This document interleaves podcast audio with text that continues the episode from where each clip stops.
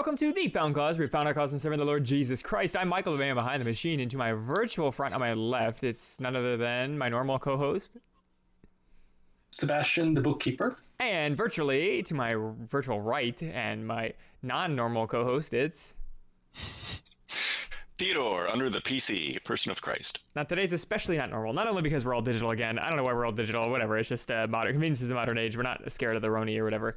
But today we have a special episode because we've seen some Sebastian hosted episodes. Of course, we've seen Michael hosted episodes, but we've rarely seen, especially in the past like 80 episodes or something like that since you were a regular co-host Theodore, uh, a Theodore hosted episode. But today is a day where we've got a story time.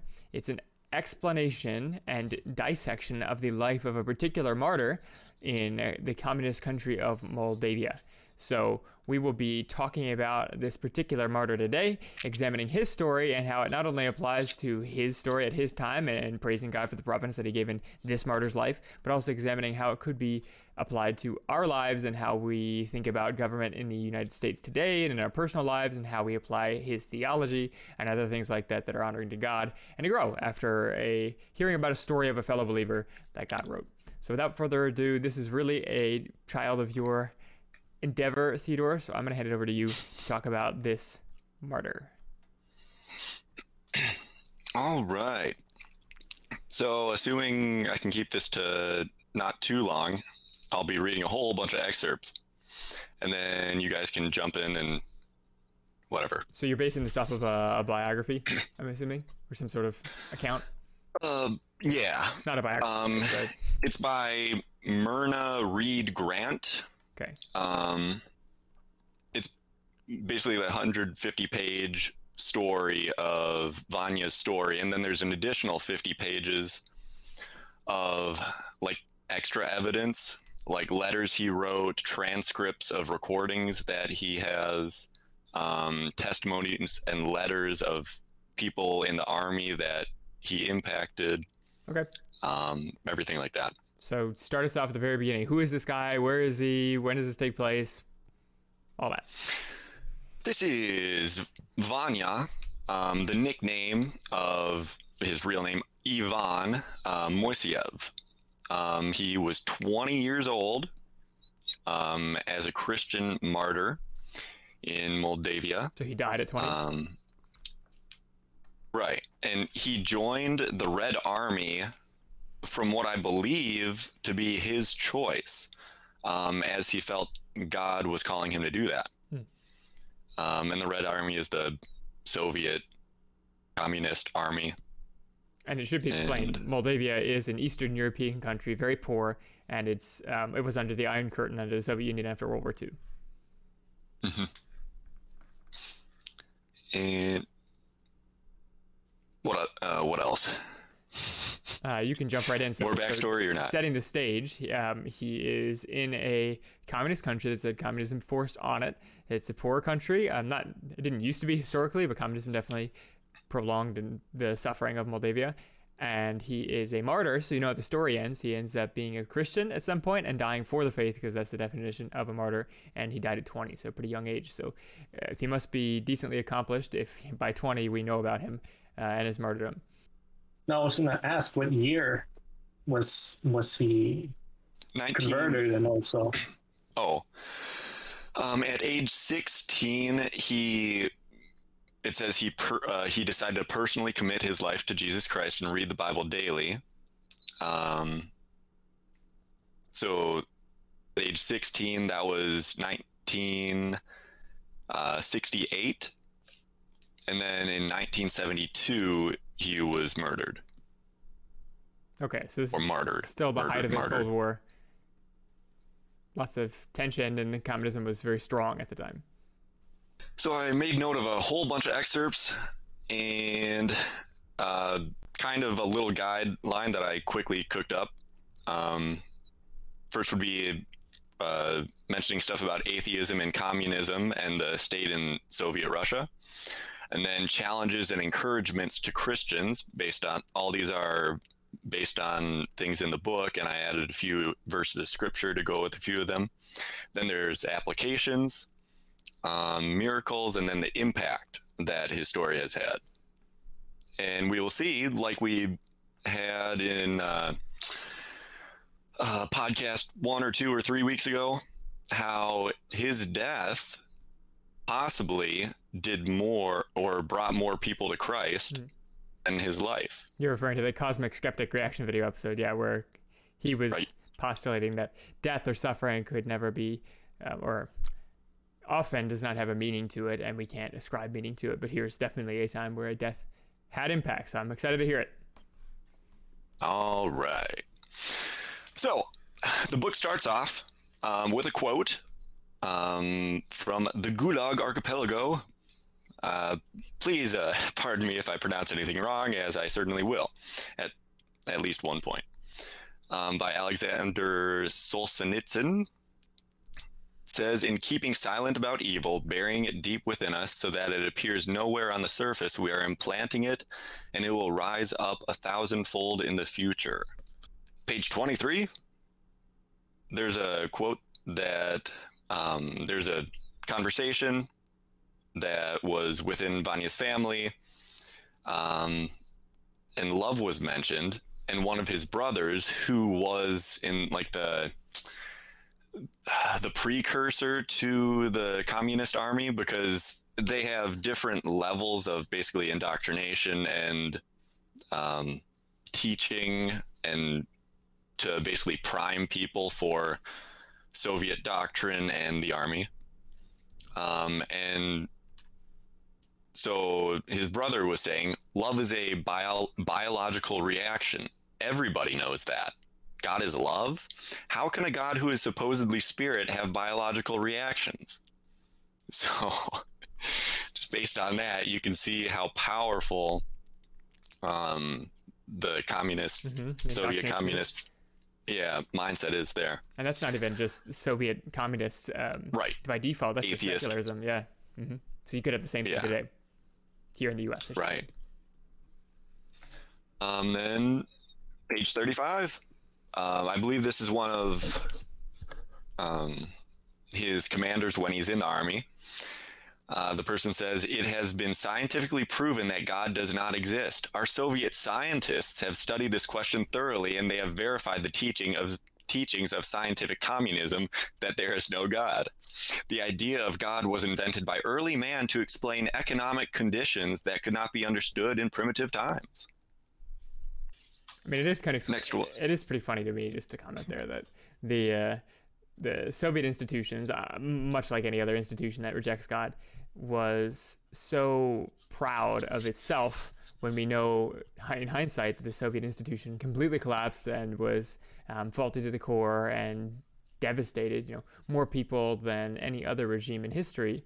Um, arguably there's some other like ancient regimes that did more percentage wise but certainly numerically the communist regime killed more people and hurt more people than um, any in human history and so funny to me and i think and ironic in hindsight that the they're so sure of their own scientists and of their own goodness and that primitive man um, had to use religious explanations for their economic conditions but the modern soviet man equally had to use strange religious um, terminology when referring to their modern economies and explaining why their economies are so much worse than the West.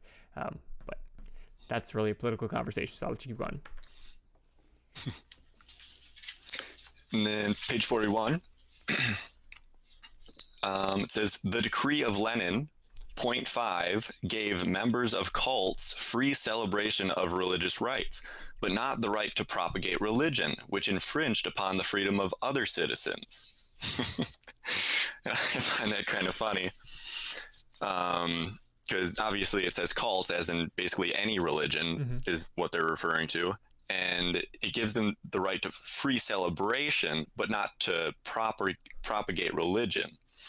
Um, and the problem is, uh, their definition of propagate religion is so loose that it even applied to people coming to Vanya to ask him about his religion.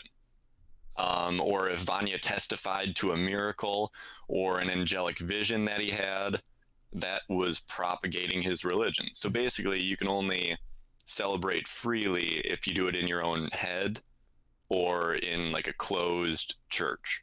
maybe, where nobody else can see or hear that. Yeah, and I think that's the danger. Yes, the, the privatization of religion is a pretty famous decree of Lenin in there too, because um, many modern day people, even Christians, would submit that uh, as long as the state's not restricting Christianity, say, um, then we we go along with it, right? And then equally, um, well, if the state restricts Christianity in a way that it's restricting everything else, then it must be fine. But um, so this this decree of Lenin's doesn't just apply to Christianity; it applies to all cults. But we would say we reject what the state has to say if it goes against what God has to say, and God does not say that we should keep our faith silent. So even when we might I submit to the state on a lot of things. When the state says you cannot propagate religion, I don't care what other stipulations they give you. Oh, you can worship in your own home. Oh, you just have to, the, to close the shutters. Or oh, you can have a church, but it must be closed, and you can't be adding membership.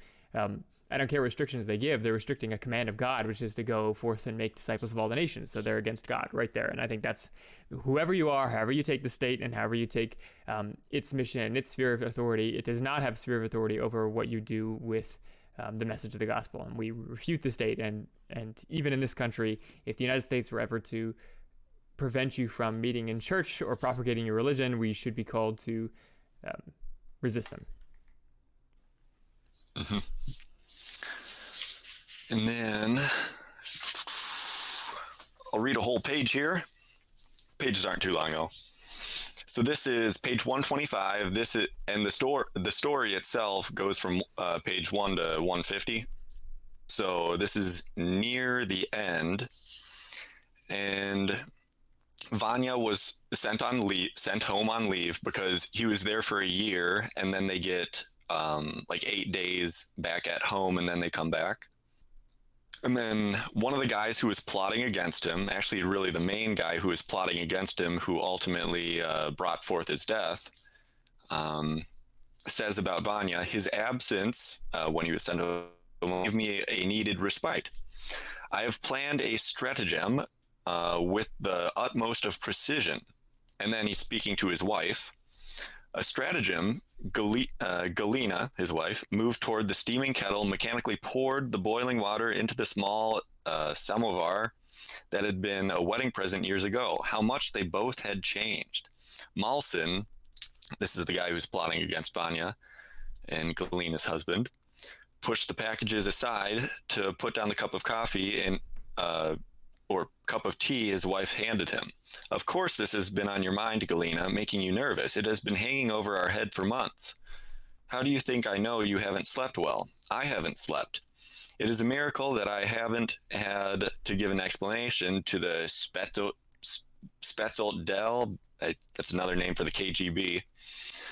Um, it's a miracle I haven't had to give an explanation to the KGB before this for the irregularities up to up till now.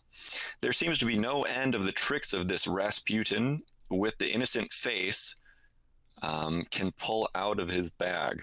His wife's cup remained invisible behind the groceries. A miracle, she repeated. Malsin became irritated at the disagreeable way she was staring at him, repeating his words. I understand that the Communist Party does not believe in miracles. You have a strange vocabulary. I'm trying to. Uh, and then Malsin responded, I'm trying to remember that you two have been under the strain of this. I came home to tell you that the difficulties with Moiseyev will soon be resolved. I have taken decisive action. This morning he returned to Kerch. Already he has been arrested. I assumed that it might put your mind at ease to know that together with the security agent or the KGB, a procedure has been established and has been fully uh, and he has been formally arrested. I don't know how. Um, and then his wife responds, "I don't want to know the procedure. I don't know. I don't want to know about Moiseyev. I've told you many times not to talk about him to me."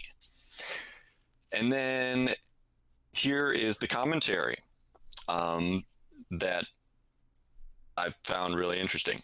It was difficult not to despise the incredible weakness in women. Even today, there were very few women who had achieved the so- socialist ideal of objectivity uh, necessary for full liberation. Malsin had once hoped Galina was such a woman.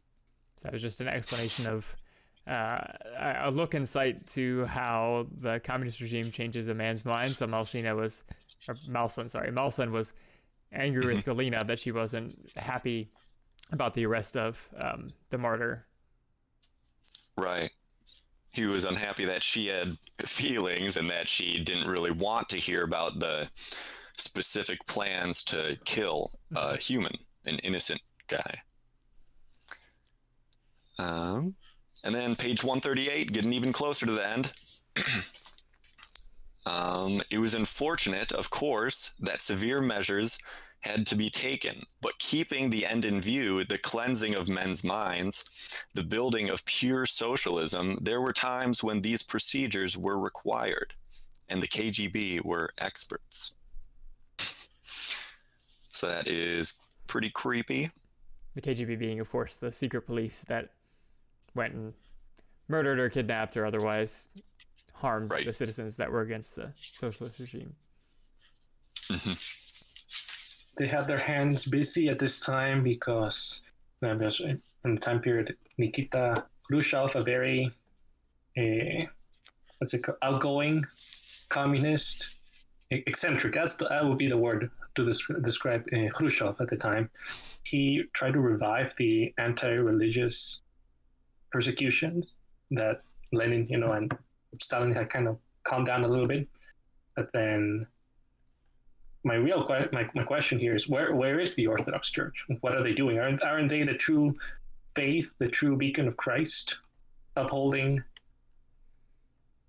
the tr- upholding the truth? hmm And in case you're not familiar, again, this part of the world, Eastern Europe, was heavily state religion before communism took over. And the state religion, uh, enforced usually by universal mandate, was Eastern Orthodoxy. Very little Protestant um, denominations in Eastern Europe. Some exceptions, like the Mennonites and some other movements that were there, and of course the Jewish population there was was of notable size. Um, but the pogroms prior to World War One that pushed out a lot of the Jews, and then the purging of the communists that also pushed out Jews and Christians alike, um, left what used to be the structure of society over in that end, and that is the um, Eastern Orthodox Church in shambles. And you wonder, maybe Sebastian, you can give us some insight as to why the Eastern Orthodox Church was not a bulwark against the state for the most part in Moldavia, nor in Soviet Russia. Yeah, during the takeover of Lenin and eventually with Stalin too, a lot of the churchmen were either imprisoned and or executed. Mhm. And by the time of Khrushchev in the 60s, they are pretty much in a very compa- comparatively they were the hierarchy the, the high ups the higher ups were similar to what the church in China is today, which you know there's no persecution here. I don't know what you're talking about. We're And of course, there's a state church as well that's allowed. It's an illegal. It is a legal church, just like there are two legal church branches in China, but they have non-Christian restrictions on them that no Christian should submit to. Yes. So for for the time, yes, we're there. What the Orthodox would call true believers, hiding out there, hide, having secret meetings, teaching the kids about Orthodoxy. Yes, but most of the church was like, I see no persecution here. This is fine. We're fine. You know, you may blast religion and say we're fools, but it's okay. So a lot of the hierarchy was of that mindset. They really were not giving any pushback at all.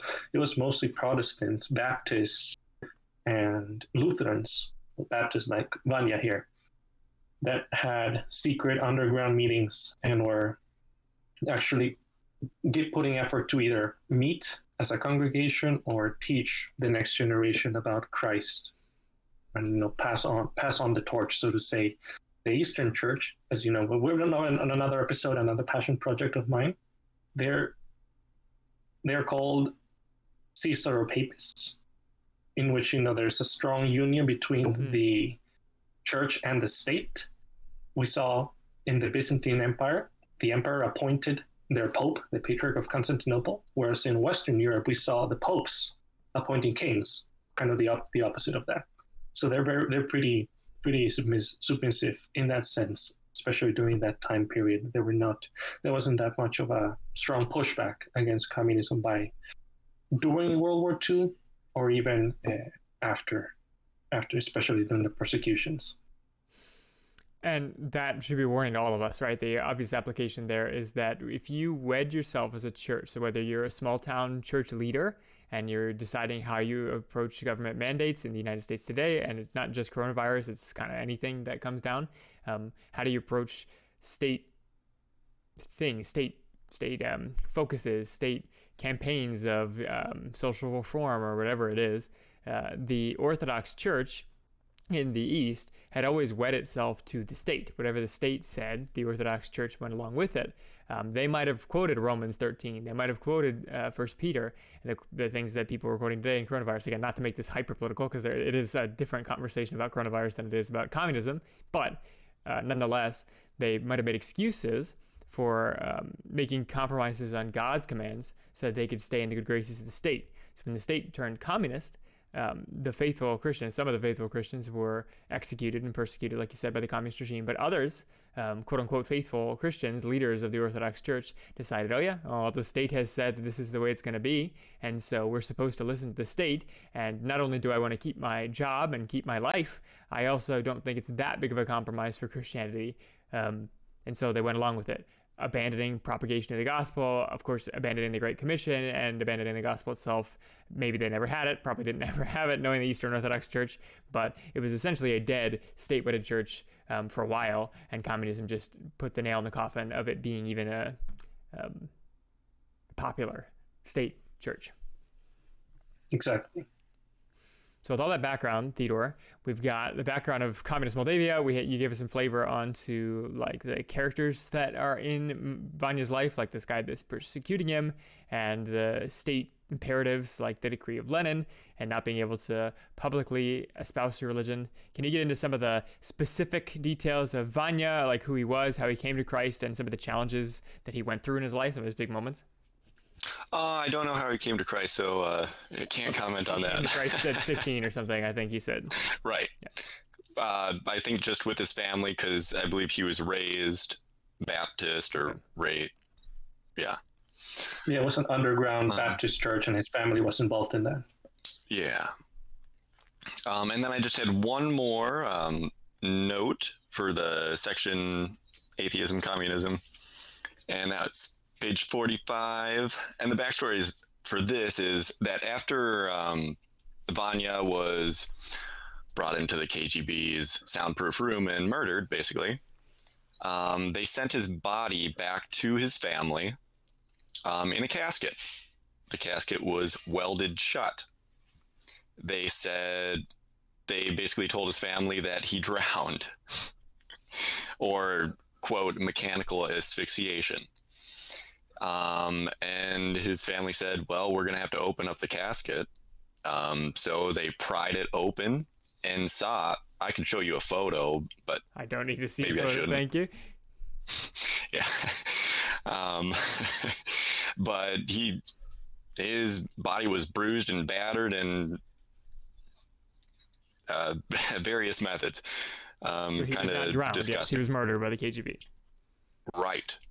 And so then, uh, page 145, they were talking about uh, writing a petition um, because, quote, his son's corpse did not correspond with the death, surf- death certificate of mechanical asphyxiation that the officer Platonov had delivered. So they were going to write a petition about that. Um, and then the quote is, but who would dare to believe it, even if it were signed by all Moldavia? Um, and elsewhere in the book, it said like the KGB and people of that um, caliber were basically above the law. So couldn't really do anything about that. Mm-hmm. Um, and should I go on to the challenges, encouragements section? Yes, please do. Okay. We'll start. So page five. go back um, there. Oh, this was in the foreword. So this basically just uh, hit me.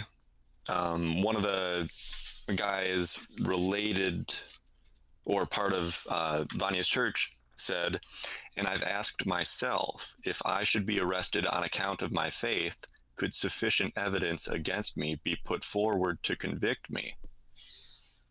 So that really Mhm. convicts us all to actually live. Yeah, it's a, it's a classic Um, line, right? Even in the U.S., people say that all the time. If you were charged right now, would you be able to be convicted as a Christian? Um, so there he is, actually under threat of being convicted as a Christian, right? In in Soviet Moldavia. Page 25, it says there is a sureness about Vanya that didn't belong to his 18 years.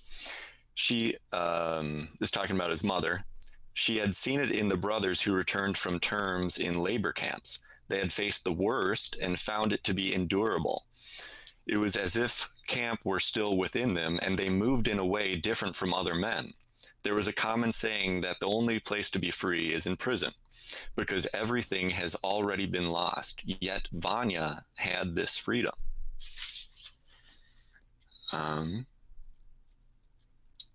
page 122. These things, um, Vanya was talking with his parents after uh, his after he was about to go. Well, he was about to go back um, to the army, and conversing with his parents, he said, These things are in the hands of God. You must pray, yes, but we may not choose for ourselves what is to be. What God wills shall be. Our concern is only to be worthy of Him. And got any comments on that?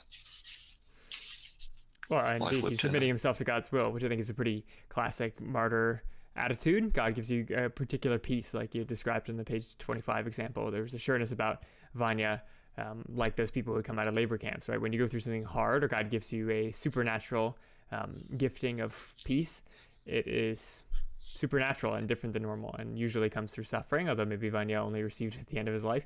Um, he was so young that it's hard to accomplish that kind of peace just by yourself with the flesh. I don't think it's possible even at age 80. But this is clearly a gifted man, or at least reportedly a gifted man, who uh, was submitting himself to God's will. Yeah, we these things talking about going to the army and possibly dying are in the hands of God. So we can pray, but ultimately it's not for ourselves what we're going to choose. What God will shall be. Right. So our concern is only to be worthy of Him, which I I think we all should agree to that, and that is that whatever God's will is, because it's God and we love Him, we should submit to His will. So whether that's that we get martyred, Vanya of course got martyred, um, or that we live to see another day, it's good, whatever it is. And so uh, basically, the basis of his persecution was that he was openly letting people know that, like, an angel spoke to him or this miracle occurred. And some of these miracles, which I'll go on to, are extremely obvious. Um, that even the doctors were converted, people who opposed him changed their minds, um, his superiors as well. Um, page 127, which is not too far away from his death. Um, the author writes, all along it had not been death he, he had feared, but the possibility of denying Christ, denying the angelic visions, the healing of his body, the love of God that had many times literally filled his body with life giving heat. He was unsure what might be done to a man behind the closed doors of special cells to make him recant, blaspheme, embrace all that he abhorred. It was his own weakness that he feared. Oh, well, I was going to go on to Matthew 10 28, uh, which says, Do not fear those who can kill the body, but are unable to kill the soul, but rather fear him who is able to de- destroy both soul and body in hell. And then page 30, uh, 135. For 10 days, Ivan endured agony, at the end, deliriously praying for death and the release the Lord had promised him. And that reminded me of Revelation 2, verse 10. Do not fear what you are about to suffer. Behold, the devil is about to throw some of you into prison that you may be tested, and for 10 days you will have tribulation. Be faithful unto death, and I will give you the crown of life. I'll go on to applications. Sure. So just in summary, there, I just so we're all getting it, Vanya, young Christian, comes to Christ uh, officially at 16, though he was he was raised in this rare Baptist family. And he joins the Red Army. You're saying, and that's where his attestation of miracles that were done in his life were um, eventually taken up by superiors that didn't like him, that guy Melson, and they not only arrested him but tortured him to death at the end. So he died, uh, never announcing the name of God and being the source of several people's salvation, as we'll discuss in a little bit. Sure. All Yep. right. Go on to your application. All right, here's another excerpt. um, here's another superior of Moiseyev, or Vanya, but Zel- uh, Zelivako was not finished. He was saying, It is evident that you resist teaching Moiseyev and the advice of your superiors. That is a concern to me. You are in need of a lesson. Since you are fond of praying on your knees, I shall give you an opportunity for constructive, constructive socialist labor in that position. You are to wash the barracks drill hall and all the corridors on your knees with a bucket and a brush. You will work all night. Perhaps an exercise of this nature and before your comrades might help uh, to persuade you to be teachable. You will have opportunity to consider if you wish to cling to your anti Soviet views. Dismissed. Strelkov stood smartly to attention, saluting Captain Zelivako. The matter had been brought to a satisfactory conclusion. A good feeling passed briefly between the two men as Moiseyev saluted and left the room. Such degrading labor would teach Moiseyev what knees were for. Before the pale December sun had climbed halfway to the top of the frozen sky, the news of the of a believer in the unit had passed through the whole company. Smiles appeared as the, so- as the story spread from a man, uh, from men, with heads shaking or shoulders shrugging in amusement or disinterest. Fast upon the first story came the second, that the Politruk, one of the officers, had set Moiseyev describing the enormous barrack hall uh, with a small hand brush and a bucket. Incredibly, he was in good humor, singing and smiling as he worked in spite of continuous interruptions by officers who called him into their offices to harass him. By lunch, soldiers were drifting into the hall on their way to the dining rooms, watching him work, listening to the quiet hymns he sang with such evident joy. He was a mystery. Interesting. That is interesting. I, you wonder. So you don't know how God calls people particularly. Um, sounds like this guy said that he heard God's voice, or at least had his feeling to go and join the Red Army. Such a hostile place for him. But regardless of all that, um, how that was happening or whatever, when he was there. Um, and then they would single him out for his faith. He was a, a greater witness when he was attacked, which is a common phrase, especially in phases, uh, places like this, phases of countries that happen like this, where there is persecution in the church. That um, a glass vessel like the church can be shattered, yeah, but its glass goes everywhere the more and more you try to stamp it out. So the fact that they were so desperately trying to break the last vestiges of glass of the tiny kind of crappy church of Moldavia, um, this was a true piece of glass they were trying to shatter, and it was actually spreading it to the troops there as a witness. Because otherwise they might have been like, okay, there's a believer among us, whatever. But here they are all getting incentivized to go see the believer act out his faith because of the lesson his superior officers were trying to show him. So praise God. Right. Amen. And I guess I should clarify I put this in the applications because it shows like the joy of the joy of the Lord basically and working for him and not for your earth, earthly master because obviously you can you can only work so hard for an earthly master but you can work infinitely better um, or with more joy for God. Mhm. And here's a quick um, quote uh, regarding that as well. It says, Often in fitness drills, in classroom lectures, in military training sessions, he prayed, Lord, let me excel in this. Let me be a good soldier for your glory. So that's something we can all basically apply to our lives in whatever field that we want to excel at and want to glorify God at. And I think important to note here too, if we're taking him as a, a sample of what the Lord is gifting in a young man's life who's going to die soon, uh, he was working for totally ungodly masters, and most of us today work for totally ungodly masters. You know, our, our businesses are not anything particularly godly. Mine is a marketing business run by ungodly men, and uh, we all all here on this call at least work for ungodly masters. The fact that um, not only was this guy Vanya, this martyr, called to go back to such a hostile, openly hostile environment, not only was it hostile to him, it was also an evil organization. The Red Army was used for oppression of people and general waste of state funds, and it's just a, a corrupt system. Not super unlike the U.S. military, but I would say profanely more evil than the U.S. military.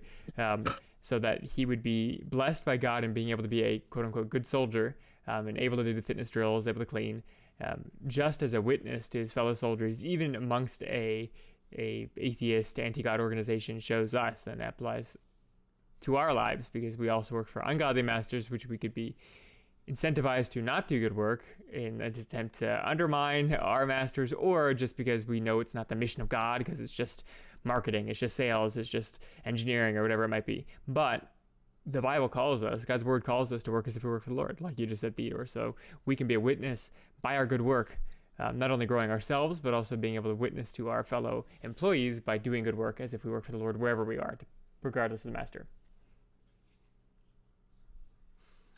And then um, this last one related to applications is adjacent to uh, when they were talking about the um, infringing upon freedom of other citizens.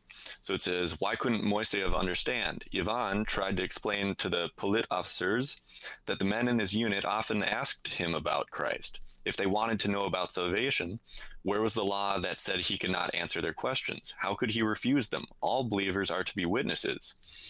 And if it were not a command of Christ to share his love, how would it be possible to hide the joy that men that met Ivan at every turn? A leaf falling from the frozen sky was God's touch.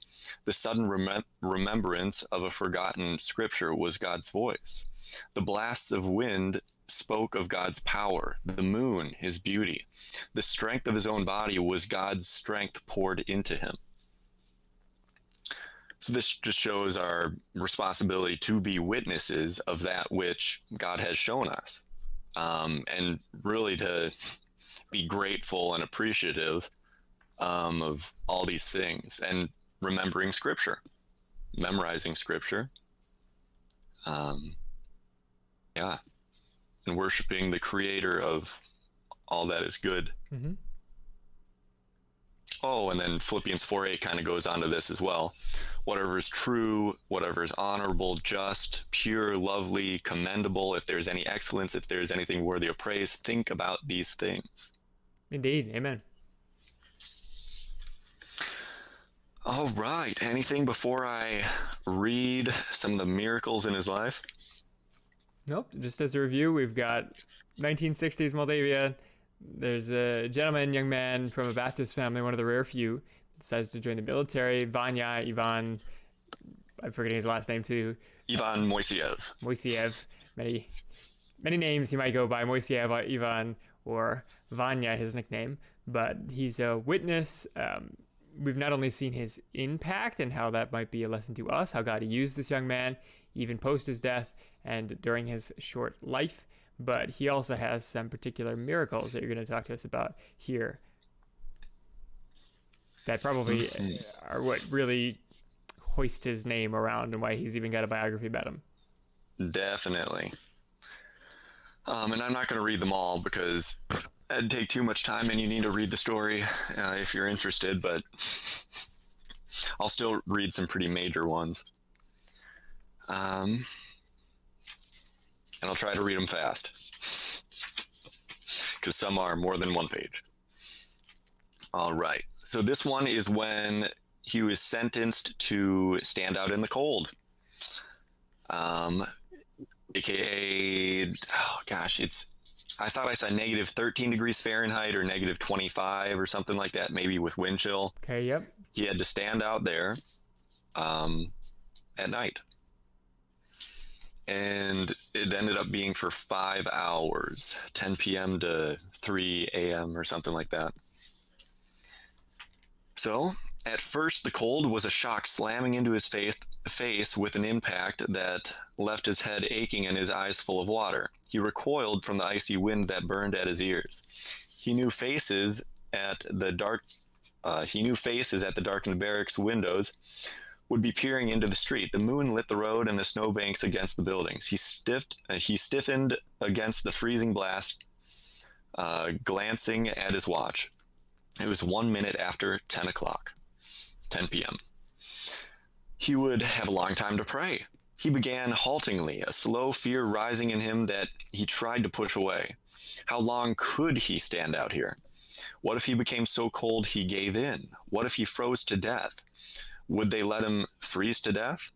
He tried to concentrate on praying, but a panic constricted his chest. How long would it take to freeze to death? Would it be quick? What if he were almost frozen by morning but revived? He had heard the pain of frozen limbs was terrible. What if they had to amputate? He had to get his mind off of it. He began to sing, The joy of the Lord is your strength. The joy of the Lord is your strength. Suddenly, the glory of the morning revisited him. He looked at the park in the central square, distant in the moonlight, but visible. An angelic light seemed to linger upon him. Do not be afraid. I am with you. The angel's words.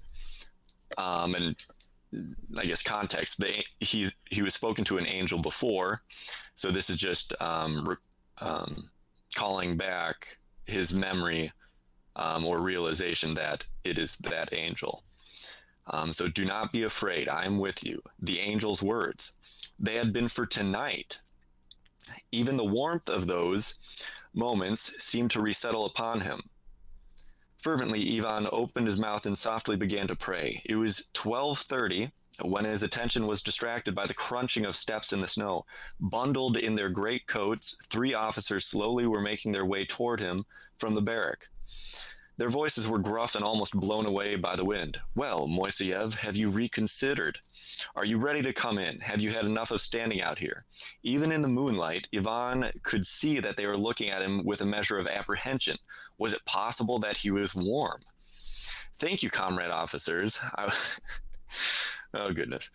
I would like very much to come in and go to bed, but I cannot agree to remain silent about God. Then you're going to stand out here all night long? Each of their faces was twinged with fear. I'd rather not, but I don't see how anything else is possible, and God is helping me. Ivan rubbed uh, was rubbing his hands with his fingertips as he stood at attention. Excitement shook his voice. His hands were cold, but no colder than they had been while dressing in the barracks. He tentatively wiggled his toes. They moved easily without discomfort. A feeling of astonishment grew in him. He looked at the officers in excitement. He could see that even in their coats, they were cold. They were stamping their feet and slapping their hands, shifting their weight, impatient to return to the heater in the barracks. He would feel differently in another hour, the senior officer mumbled as they wheeled away. Ivan couldn't resist a wondering laugh. Soon the surge of relief subsided and a feeling of brokenness took its place. He was no better than any of the young people in his congregation at home. His parents had suffered in difficult situations for years. He knew of pastors who had been questioned, arrested, even sent to prison camps. Yet he was touched again and again by God's direct power and deliverance.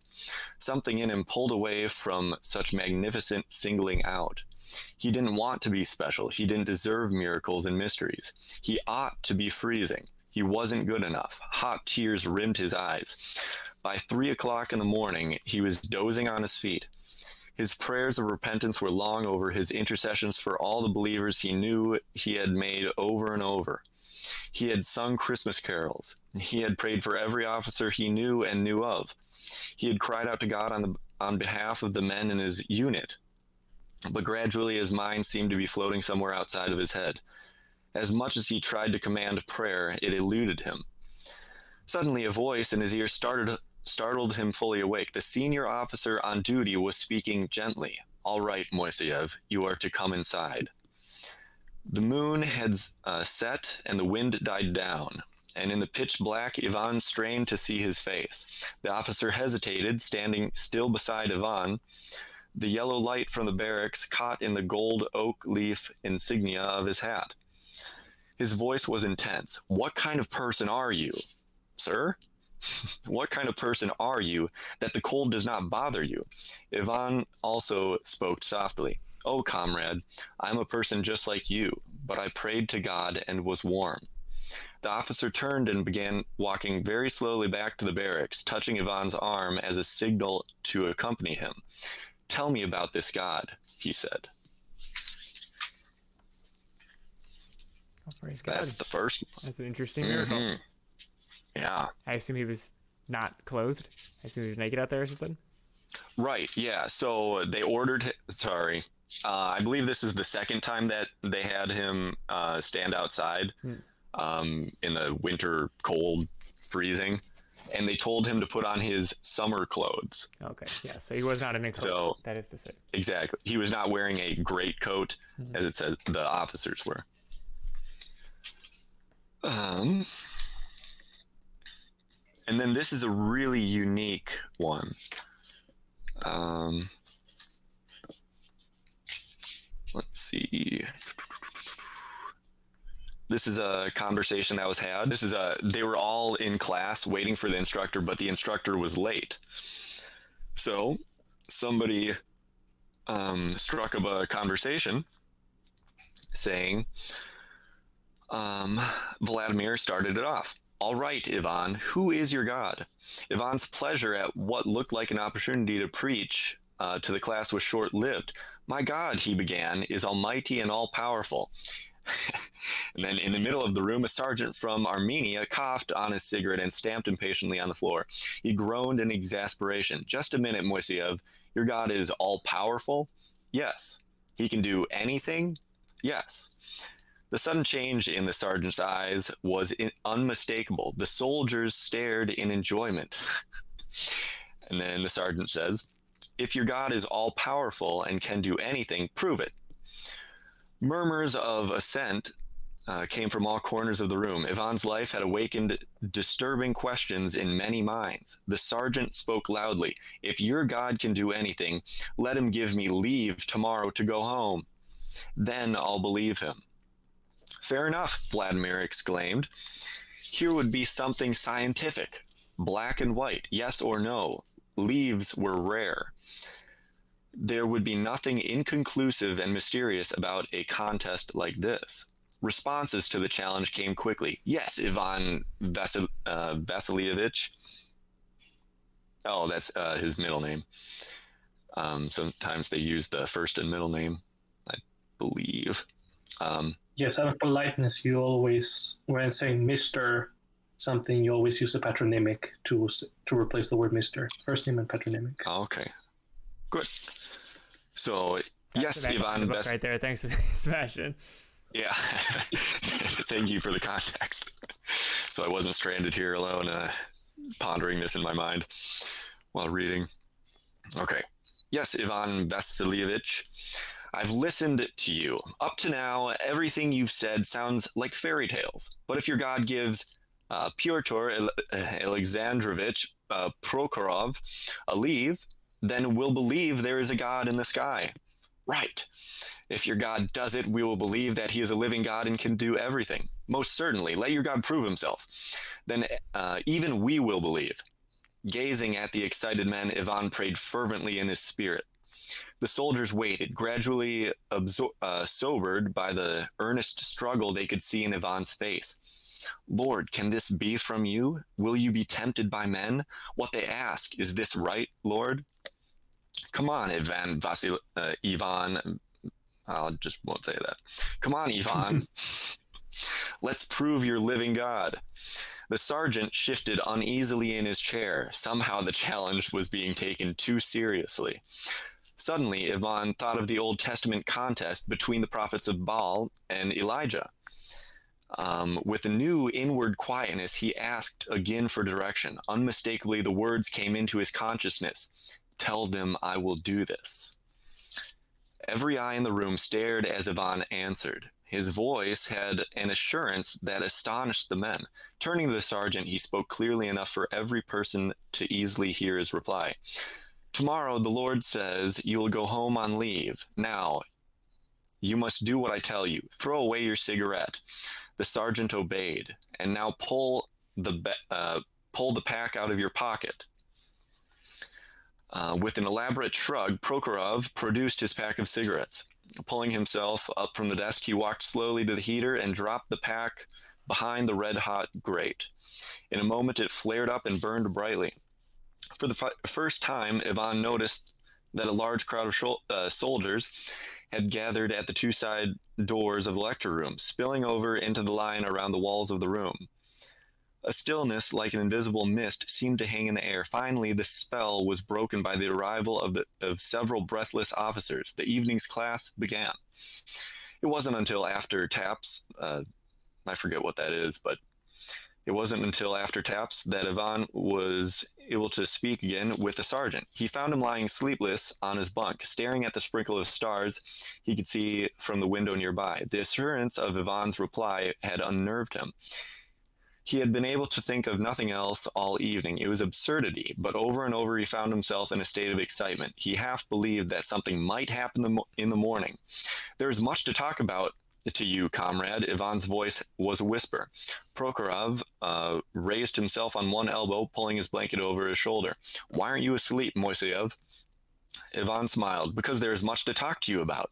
Since you will become a believer tomorrow, there are many things I must tell you. You're crazy, Moiseyev. Why don't you go back to bed? And you're going to get cold. Pyotr uh, Prokhorov squinted nervously at Ivan in the dark. The story of Moiseyev standing all night in below zero de- uh, December weather flashed into his mind. He was reassured to see that Ivan carried his blanket with him and swept it around himself as he huddled on the end of Prokhorov's bunk. You said you would believe if God gives you leave tomorrow morning. Of course, many of us said we would believe, but it is for you, Pyotr Alexandrovich, that I'm going to do this miracle.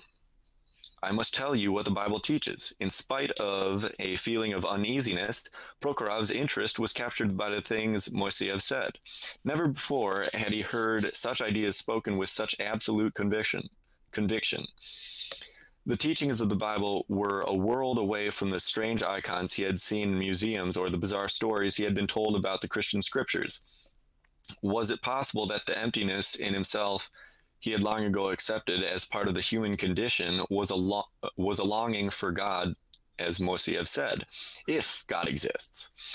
Is there a prayer house in your city? The sergeant was amused. You mean for the old ladies? Anyway, I do not think so. It is not only old ladies who go, many men, many young people. They will be able to help you. I can find out for you some names of believers in your city, but it'll take time. The brethren in Kerch will know there are people that believe like you do in Kerch um, and in my own city. Ivan grinned suddenly, Of course. And you are going to minister joy to them when you tell them what the Lord has done. What praises they will rise, how they will welcome you. Prokhorov felt intensely uncomfortable. In the meetings of believers, there will be some who have Bibles. At least uh, one of the pastors will have a Bible, probably most. Someone sometime will lend you scriptures to read and they will suggest where to begin. I'm sorry, I have no Bible to lend you. For the moment, you will have to believe what I say is true. I want to tell you all I can of what the Bible says. We must discuss the world and man and sin and God's plan for man's salvation. The night wore on, and the, as the whispered monologue became a discussion. Two hours before uh, Re- Reveille, um, Prokhorov stood and stretched quietly as Ivan ended a prayer. Moiseyev, my head is so full of ideas I may s- never sleep again. But thank you, comrade. Morning comes. At the sound of the bugle, Ivan awoke immediately with a thrill of expectation. This would be a wonderful day. For once, he was eager to uh, for the morning ordeal of long distance running. Perhaps he might find Sergei and be able to tell him about Prokhorov. Sergei is a uh, another believer like um, Vanya that Vanya ministered to, and what the Lord had promised to do. But unexpectedly, there was uh, there was to be no morning drill for Ivan. The night delivery of bread had not been made. Ivan would leave for Kerch and pick up the bread supply that he would uh, that would be needed for breakfast. Ivan climbed into the cab of the small truck, singing as he turned the key in the ignition. When he pulled back into the base almost an hour later, he was surprised at a small commotion near the garages where the trucks were parked. Curiously, he jumped down from the truck and ran toward the crowd of soldiers milling about the gate. They were men from his own unit. Ex- oh, ex- uh, excited shouting split the air. Ivan Vasilievich, Comrade Prokhorov has left on leave. Prokhorov has gone. We have been waiting to tell you. The soldiers were gathering around Ivan eagerly. eagerly. A general or a colonel had called their base from headquarters in Odessa with the Lord, with the order that Prokhorov uh, be given immediate leave to go home. He had departed 10 minutes after the phone call, running and leaping like a crazy man, jumping on the back of a mail truck that was leaving for the train. Vladimir pushed to the front of the crowd and grabbed Ivan's arm. The officers came out when they saw us all laughing and cheering. We told them what happened last night at the political lecture. You should have seen their faces when uh, we said everything had turned out as you said, Vanya. Major G- uh, Gidenko, that's one of the worst guys, I believe. Uh, Major Gidenko came out to see what was going on, and when we heard the story, he sent some soldiers off to the train to bring Prokhorov back again. They left in a spray of melting snow, skidding all the way to the front gates. They arrived at the train station to see the very end of the train disappearing into the distance. Prokhorov was gone.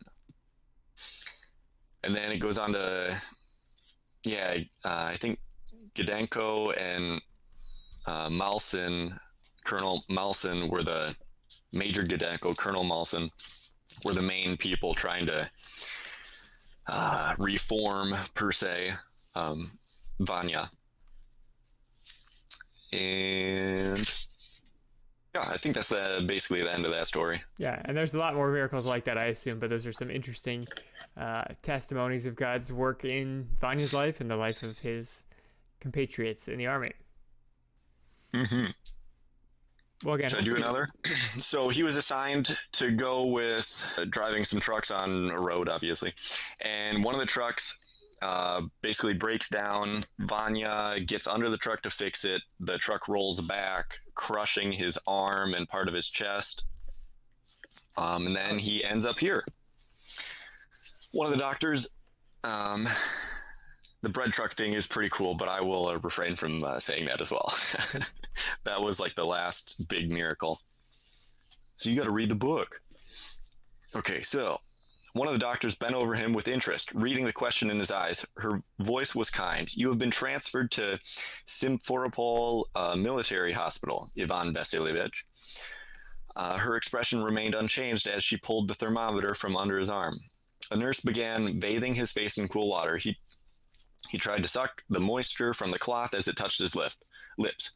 Smiling, she held a glass for him to drink. The slightest move seemed to fling open floodgates of pain. The shallowest breathing took enormous effort. His eyes followed her hand as the nurse set the glass down on the small table beside his bed. His right arm was lying outside the covers. He stared at it in astonishment. The whole hand and wrist and the part of the arm he could see, uh, not covered by a sling, was a dusky gray. It seemed unattached to his body. It was impossible for him to will the smallest move- movement in his swollen fingers. With his left hand, he reached through the pain and touched the right wrist and back of the hand. It was ice cold. The rest of his body was fiery hot. With the nurse raising himself to half seated uh, position, so his arm was going to be amputated. And then a desperate rejection of the surgeon's words, because uh, he was, yeah, he was going to the arm was going to be amputated, and his heart pounded against his injured lung. He began to be horrified at the thought of his body without an arm. Hear my prayer, O, o, o Lord, and let my cry uh, for help come to thee. Do not hide thy face from me in the day of my distress. Incline thine ear to me in the day when I call. Answer me quickly. That he was quoting a psalm. And somehow Ivan had to get out of bed. He felt himself falling into a grief from which he could neither pray nor hope. In a rush of anguish, he heaved himself to the edge of the bed and threw his legs over to the side. He staggered wildly for balance as pain blackened the room. Desperation gave him breath. Every eye in the room was fixed upon him in fear and astonishment. I cry aloud with my voice to the Lord. I make supplication with my voice to the Lord. I pour out my complaint before him. I declare my trouble before him. When my spirit was overwhelmed within me, thou didst note my path. I cried out to the Lord to thee, O Lord. I said, Thou art my refuge, my portion in the land of the living. Give heed to my cry, for I am brought very low. A passing nurse stopped in the doorway and entered the room slowly. Bring my soul out of prison so that I may give thanks to thy name, for thou wilt deal bountifully with me. Guiding Ivan with her hand under his left elbow, the nurse moved him into bed. A great joy seemed to shake his body. Ivan smiled suddenly. Thou wilt deal bountifully with me. He remembered the nurse wiping his face with a wet cloth as he sank into a blessed darkness. It was six o'clock in the morning when he awoke. For several moments, Ivan lay motionless trying to hold onto the sweet uh, lightness of a dream. Gradually, he became aware that he was lying on his back instead of hunched on his uninjured left side. He, uh, his breathing was quiet. Cautiously, he took a deep breath. His arms were folded above his head, and he was able to gaze at the ward still wrapped in sleep. Um, quietly, he began to give praise to the Lord for the enormous relief of his dream. He brought his right arm down carefully from behind it, uh, his head to his side. It was perfectly whole, the fingernails pink, the flesh still slightly tanned from his work in the harvest fields. With both hands, he raised himself to this uh, a sitting position and got out of bed. Smiling in wonder at the reality of the dream, he lightly punched his pillow and patted the side of his bed. He waved one arm above his head playfully, then the other. With his uh, hands on his wrist, he did a few deep bends. In a supreme happy, uh, in a supreme happiness, he knelt in prayer at the end of his bed. Softly, he, he whispered praises. Praise the Lord, praise the Lord. O my soul, I will praise the Lord while I live. I will sing praises to my God while I have my being. The Lord opens the eyes of the blind. The Lord raises up those who are bowed down. The Lord loves the righteous. Praise the Lord. Eventually, the man in the bed beside him began to moan. Someone on the other side of the ward was struggling to reach a glass of water. Daylight streaked the slate colored sky in the window. The lifelikeness of the dream amused Ivan. With a sleepy sigh, he cried, uh, he crawled into bed. He imagined himself floating into a delicious sleep. The day nurse reached mechanically for the thermometer in the drawer of Ivan's table. He opened his eyes and gazed sleepily, sleepily at her. The, thermo- the thermometer remained suspended in the air as she stared fearfully at him. In an instant, she was gone. Rapid footsteps in the ward roused him a second time. The surgeon was standing beside the nurse. Some other doctors were hurry- hurrying into the room. Everyone appeared startled. Ivan sat up defensively. What was happening? Suddenly, a glory uh, rolled o- over him. He he had sat up. Uh, he stared at his hands in front of it, him. The sling lay on the top of his covers at the bottom of his bed. He began breathing deeply, entranced. He rubbed his hands together, then separated them in wonder. The doctor was frightened. He groped for words. The nurse backed slightly away from the bed. Finally, in a shaking voice, the doctor spoke. Shall I take your temperature, Comrade Moiseev? Ivan, uh, Ivan flushed with happiness. Of course, I don't need my temperature taken, Comrade Doctor. The surgeon continued to stare. Fin- uh, finally, he put the medicine on the table. Hesitantly, he, his fingers probed Ivan's right hand. Gently lifting the sleeve of the hospital gown, he glanced at the arm, his eyes returning again and again to the radiance of Ivan's face. I saw that you could not heal me. Ivan noticed the that the nurse's face was white and that she had been joined by a small crowd of astonished employees. And I turned to my heavenly doctor, who healed me last night. Look, with a grin, Ivan pulled back the blanket and stood on the floor. Last night I was very ill. My temperature was high. The nurse began to tremble as she nodded. Now I shall show you what my doc what my God can do. Ivan handed the thermometer to the doctor, who shook it down and placed it under Ivan's tongue. Some of his patients in the ward were gathering at uh, at the bottom of the bed.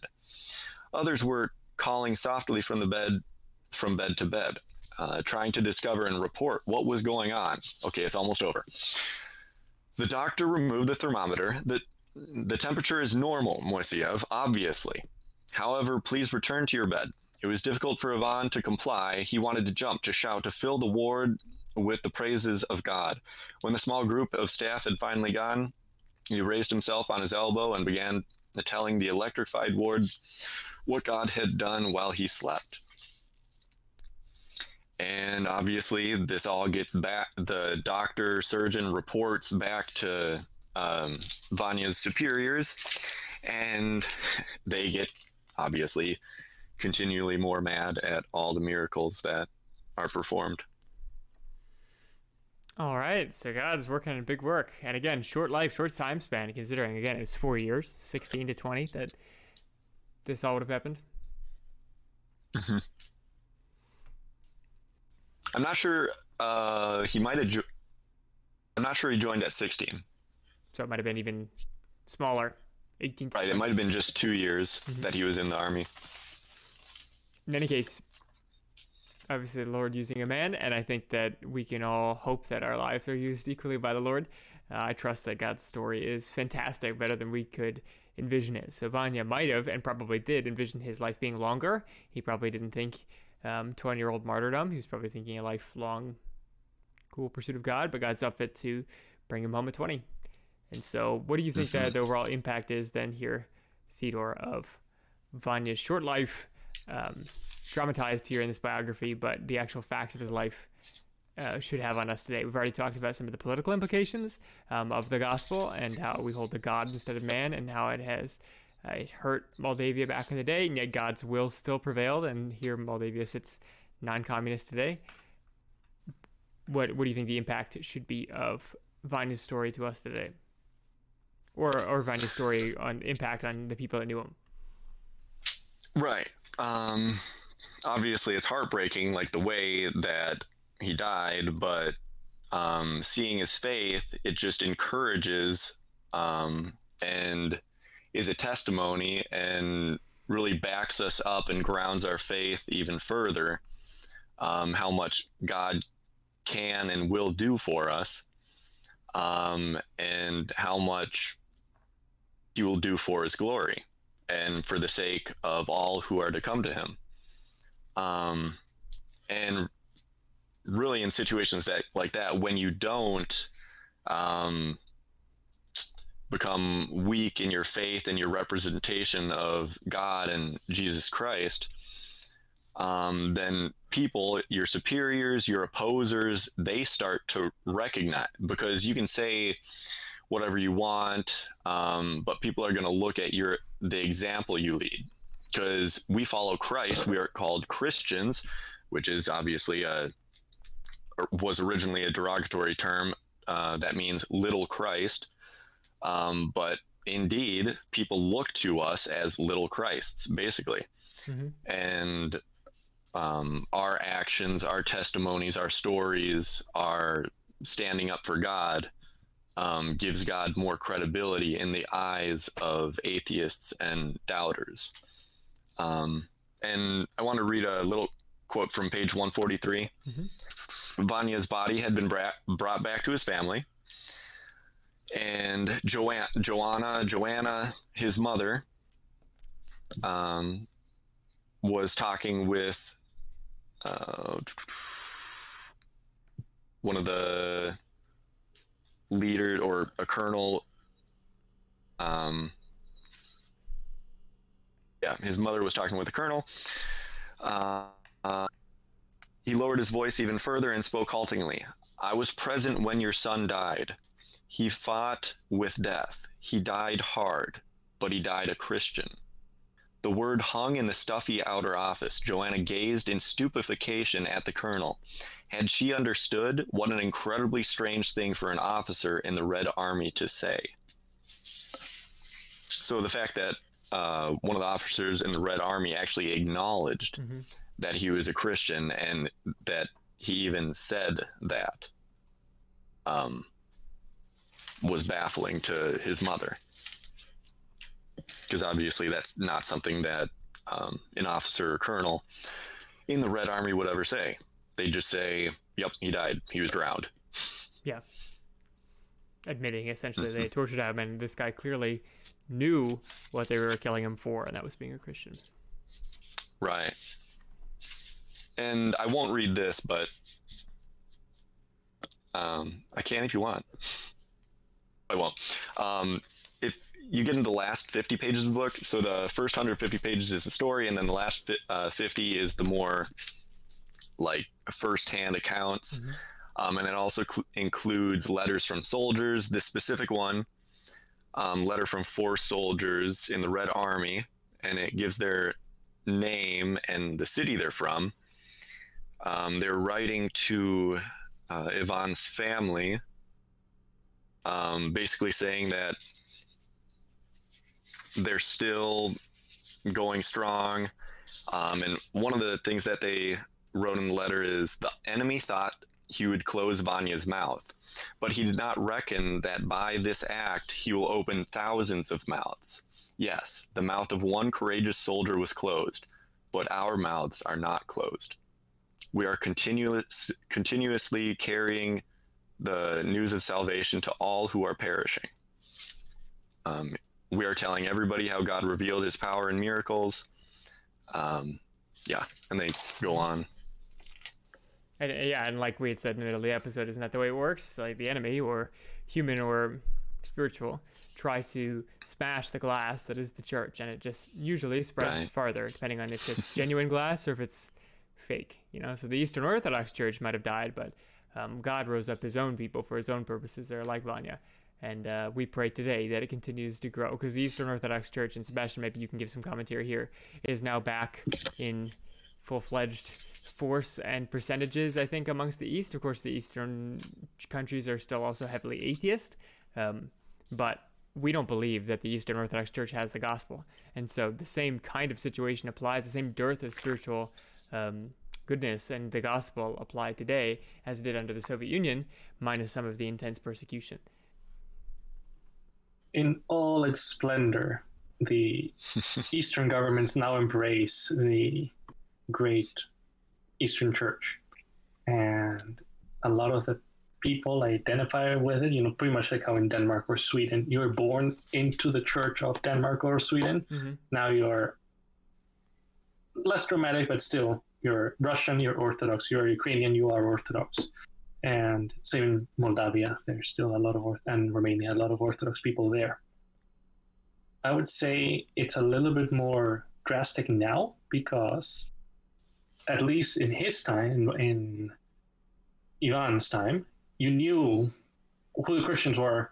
You know who the Soviets, the communists, the God hate, the actual like expressly, vocally God haters are. Now, what you have in Russia, Moldavia, Belarus, and Ukraine and whatnot, you have the government and now their state church that does whatever they please. They get they give money to each other. You know, they pat each other on the back, all that stuff. But they're, that church is claiming to be the true church of Christ, but by their deeds and beliefs, you know they're not. So I would say the situation's a little bit more uh, urgent now to pray and evangelize to the people of Russia, Ukraine, Moldova, and friends, because there is a people there, a hierarchy that's claiming we are the real church. You guys are not. They are excluding Baptists. They're excluding Methodists, Lutherans from really evangelizing, from proclaiming the good news to people. Ironically, they're they're as Christians as I am Buddhist, so the Orthodox Church. So And could you say they stopped, please. Yeah, could you give a summary, Sebastian, if you're willing or able, to, of what what the real gospel is and why the Eastern Orthodox Church doesn't share it specifically? Because of course they claim to believe in Christ, which many people think constitutes all of Christianity. It's just believing in God and believing that Jesus is the Son of God. But we would say they miss the key aspect of the gospel. Yes. I would say officially the Eastern Orthodox Church ceased to be Christian when they ratified the Synod of Bethlehem and the Synod of Yassi, which is also in Moldavia. So I find this very appropriate in 1640s. And they pretty much rejected the tenets of the Reformation. They bashed on Calvinism, as you do, you know, same with Roman Catholics Mm-hmm. and they emphasize that you are saved by faith and works. So it's not your faith in Christ, it's not the power of Christ that saves you, but it's also your own efforts, your own uh, cooperation with God that saves you, which is, Eh, not to get into too much detail, you know, Pelagianism, Pelagianism semi-Pelagianism, and because they say you are going, you are actually working for your salvation. You go to church hmm. to be saved. You go to the liturgy to experience God, to feel God, to feel the to feel the Holy Spirit in church, and that's what saves you. So, and they again, that's what they preach. They're married to the state, and they're very political. Whatever uh, Vladimir Putin tells the the patriarch in Moscow to do or to say, priests are more than happy to preach politics at church. And the people are going there, all the grandmas, as you read from the excerpt, they go there to feel God, not to learn and become Christ like. So they really do need to hear the gospel of Christ, which is to repent, believe, trust in Him alone, just Christ alone. He is the ultimate sacrifice. He is the atonement for sins, not in ourselves. Otherwise, why would He have to come? Why would He even bother dying on our behalf if we could, on our own, work, progress towards salvation? Mm-hmm. It is in Him alone that you trust. And by the power of the Holy Spirit, you are restored, redeemed to be from an enemy of God to now a child, a son, a daughter of God. Amen. How did I do? hmm That's that was a good summary. Amen. Yes. All right, great. Great. That's 2,000 years of Eastern Orthodoxy summarized right there in That's why we have you on. Yeah, because I mean, I don't. Know. I can tell you, I could just set up the question. Well, hopefully you enjoyed. Again, a different episode than normal. It was more of a, a summary of what life looks like under communism, particularly in Romania, or not Romania, Moldavia, right above Romania, and the life of a particular believer, martyr Vanya, in the Iron Curtain, Moldavia country and how that might impact our lives today. We might talk politics in the US in the future. This was not really an episode about the US politics. It was really just an examination of how God used a particular man and how that might apply to us. So thank you for watching. And that whole gospel message was why we have found our cause in serving the very same Lord Jesus Christ. Thanks for listening. I've been Michael behind the machine. Into my virtual front first has been Theodore. Sebastian. No. both of them. Uh, and I've been Michael. If you want to see the rest of our episodes, you can go to foundcause.podbean.com and download them all audio only for your listening pleasure. But if you want to see our beautiful faces live and in person for the story session, you can go to facebook.com forward forward slash found cause or YouTube and search us up there, Found Cause. We're also on iTunes, Spotify, and wherever you find you podcasts. Until next time, when we do a reaction video and talk about something completely different, thanks for listening. Bye bye.